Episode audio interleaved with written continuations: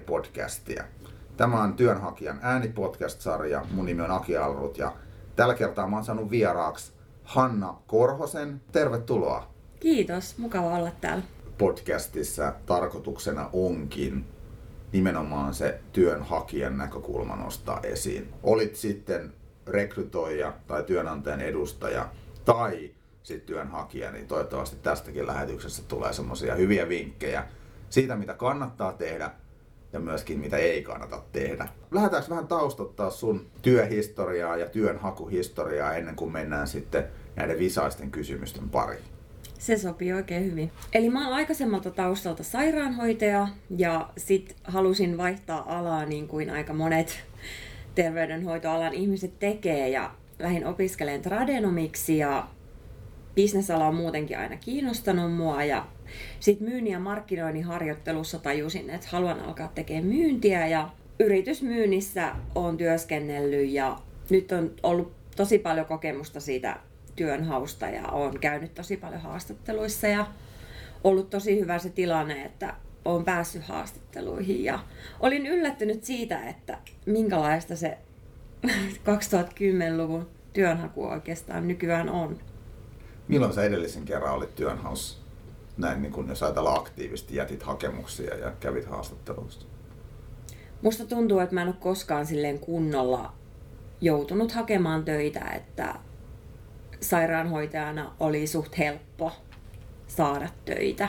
Täytyy myöntää, että ensimmäisen CVni tein nyt koulussa pari vuotta sitten ja, ja nyt on oikeasti kunnolla päivittänyt CVtä ja tehnyt hakemuksia. Että tämä on nyt mullekin ihan uutta näin kolmikymppisenä. Ehkä ennen kuin käydään läpi noita työnhakukokemuksia, niin voisitko kertoa vähän niistä opinnoista, mitkä oli semmoisia oivalluksia sen lisäksi, että mahdollisesti myyntitehtävät olisi ne sun tulevaisuuden urasuunnat? Haakahelia opinnoissa niin mä tajusin sen, että multa löytyy tosi paljon semmoista kunnianhimoa ja niin halua tehdä yritysmaailmassa töitä, että mä olin ihan väärällä alalla ennen ja että nyt mä voin olla enemmän oma itseni. Jos ajattelee sitä ilmiönä, sitä, että ihmiset vaihtaa kolmekymppisenä tai vaikka nelikymppisenä alaa, niin se johtuu usein siitä, että yhteiskunta ja koululaitos ja, ja varmaan oma perhekin niin odottaa, että se nuori pystyisi hyvin varhain tekemään koko elämää koskevia päätöksiä. Kyllä. Ja mulla itsellä oli ihan samanlainen tilanne, että mä opiskelin alaa, johon mä en sitten myöhemmin työllistynyt. Et mä mietin vaan sitä kautta, että mikä voisi olla kivaa tai jotenkin, että mihin mä voisin sopia. En mä miettinyt nuorena sitä, että mitkä ne konkreettiset työllistymismahdollisuudet on tulevaisuudessa tai onko se semmoista työtä, mitä mä haluaisin sitten tehdä pitkäjänteisesti. Niin sä oot varmaan nyt, kun ajatellaan, että sä oot 30, niin sulla on paljon paremmat valmiudet. Paitsi, että sä tunnet itsesi, niin mm. myös ne, että mitä sä haluat ja et halua tehdä tulevaisuudessa. Kyllä.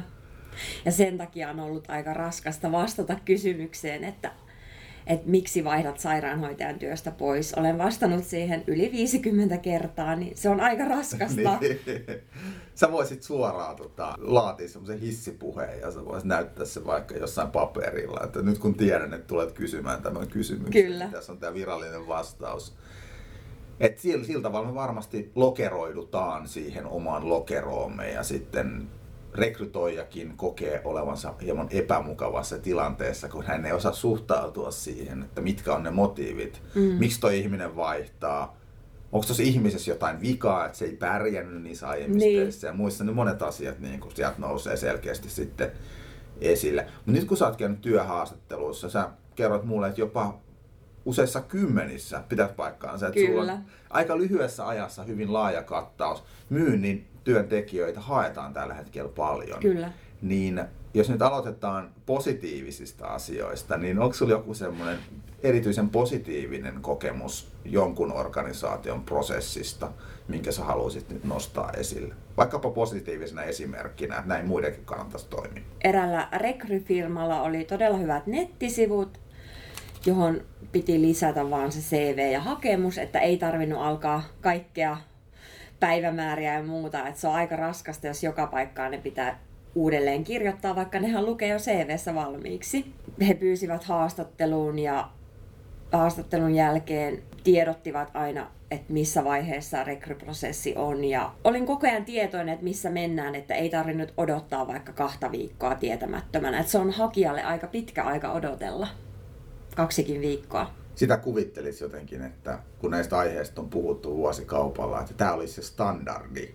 Kyllä. Eli se lähtökohta, miten kaikki organisaatiot toimii. Niin. Mutta näin ei taida sitten kuitenkaan olla. Ei.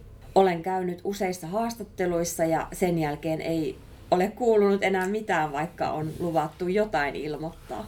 Tuleeko sitten jotain sellaista yksittäistä, vähän kielteisempää kokemusta, minkä sä haluaisit kertoa meille, niin että nekin yritysten edustajat, jotka nyt kuuntelee tätä, niin vois varmistaa, ettei nyt ainakaan sillä tavalla toimisi. Se on tärkeää, että hakija tietää, missä mennään rekryprosessissa ja mun mielestä se ei ole liikaa vaadittu, että, että laitetaan se joku sähköposti edes, että ei kiitos, et, et tullut valituksi, et, mm. että tietää, että missä mennään. Mä oon ollut yllättynyt siitä, että, että monet rekrytoijat ei tiedä, mitä saa ja mitä ei saa kysyä.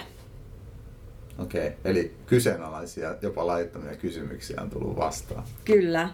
Heitä muutama esimerkki. Olenko naimisissa? Onko minulla lapsia? Mitä vanhemmat tekevät työkseen? Ihmetytti kyllä, että miksi, miksi se on niin tärkeä asia. Ja, ja sitten eräskin, eräskin haastattelija sanoi, että minun mieheni voi elättää minut pari ekaa kuukautta, koska tästä työstä ei ensin saa kuin parista euroa kuussa rahaa. Onko tämä niin erityisesti naisten ongelma, että naiset kokevat, että näitä epämukavia kysymyksiä esitetään? Koska mä niin miehenä on lähinnä kokenut sellaisia kysymyksiä, että missä olet käynyt armeijan tai että mikä on sotilasarvo. Mun mielestä nekin on niin kuin täysin epärelevantteja kysymyksiä. Niin.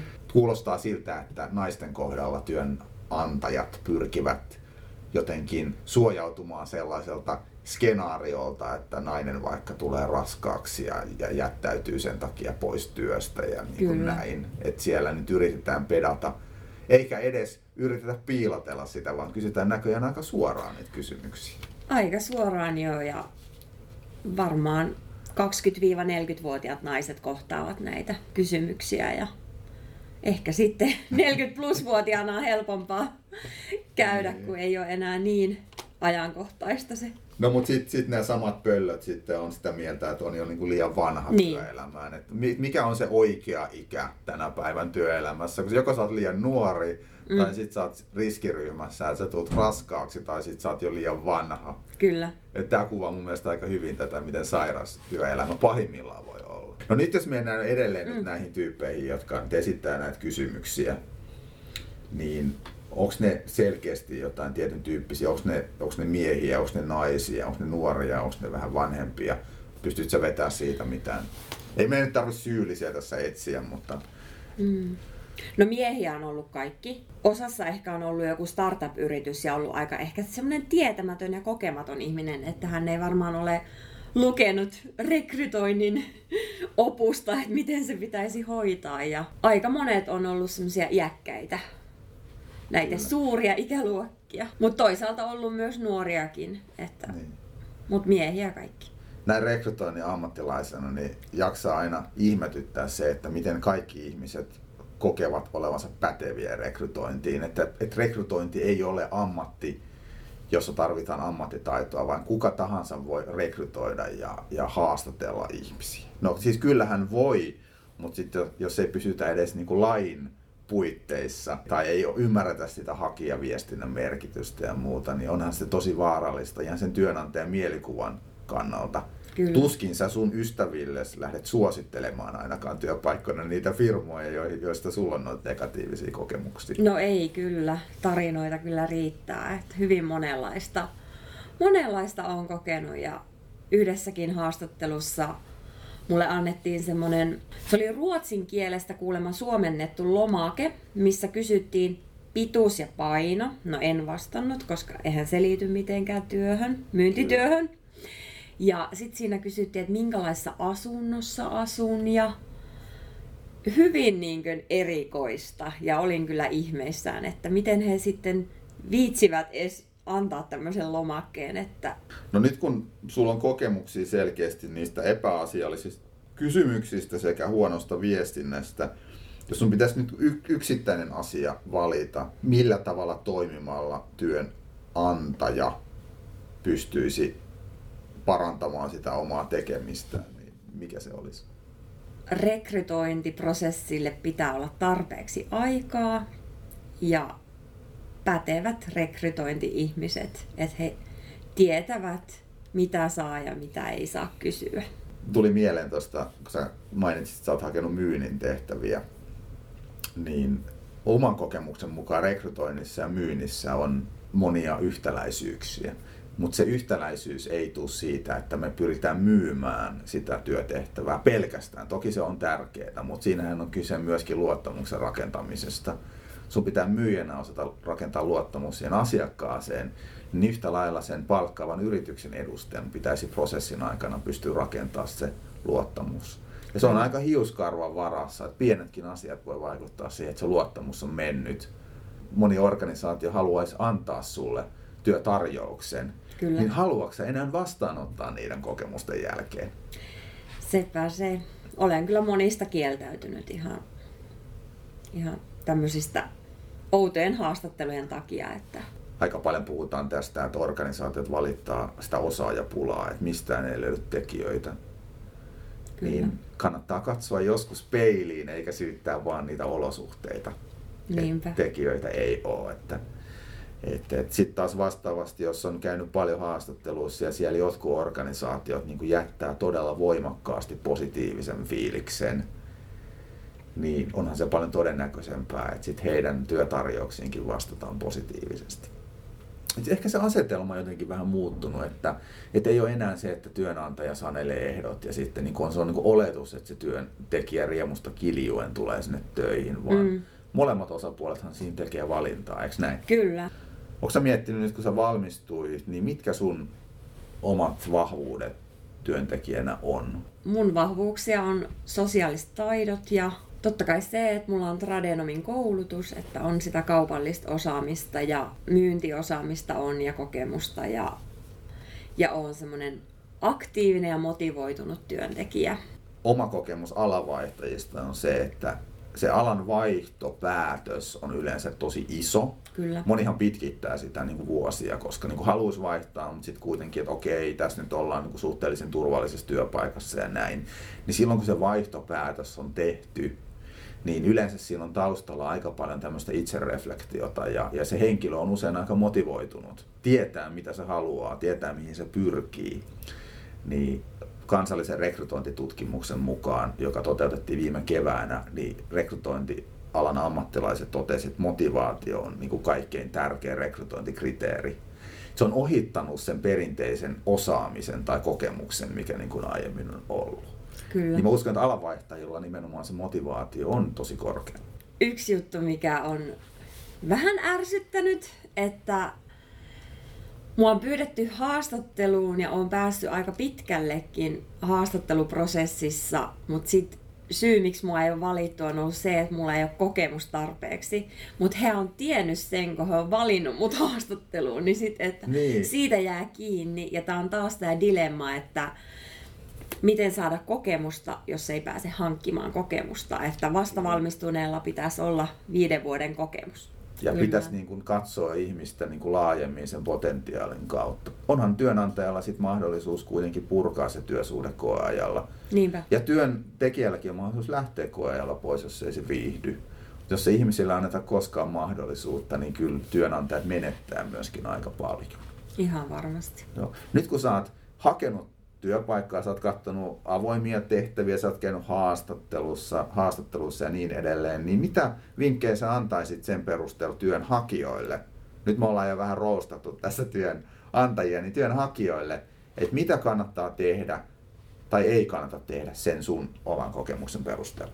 Tärkeää on olla tosi aktiivinen, että kerro joka paikassa, että sä etsit töitä ja varsinkin LinkedIn on itselle ollut se, että sieltä on tullut tosi paljon työtarjouksia. LinkedIn-profiilin täytyy olla kunnossa ja siinä ne tietyt sanat, että haen töitä tai en mä tiedä, kannattaako se olla se looking for new opportunities. Ja...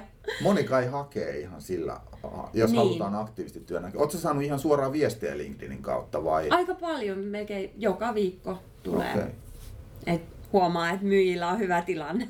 Haastatteluissa tietenkin, että on oma itsensä, koska et sä halua mennä semmoiseen paikkaan töihin, mihin sä oot, mikä ei sit sovi sun luonteelle.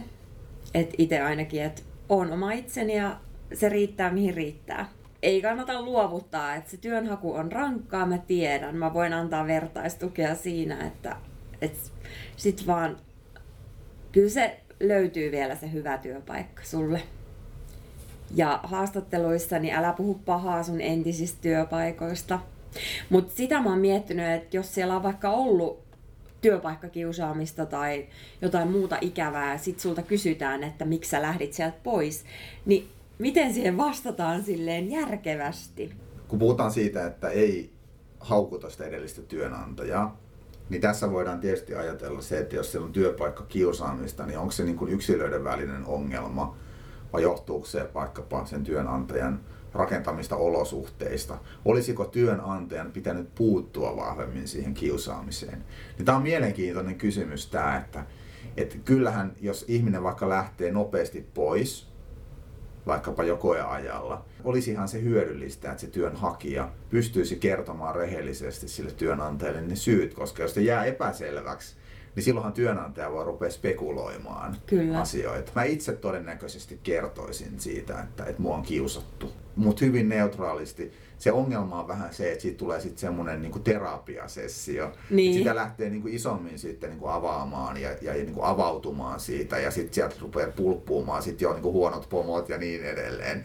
Et voi kantaa neutraalisti hyvin lakonisesti niin kertoa se asia Kyllä. niin kuin se asia on. Ja sitten ei tietenkään kannata valehdella tai liiotella sun osaamista. Et tiedän myös tapauksia, että on vähän liiotellut ja mennyt, ja mennyt töihin ja sitten on saanut potkut koeajalla. Että kannattaa olla rehellinen. Se kyllä vie pitkälle, näin mä uskon.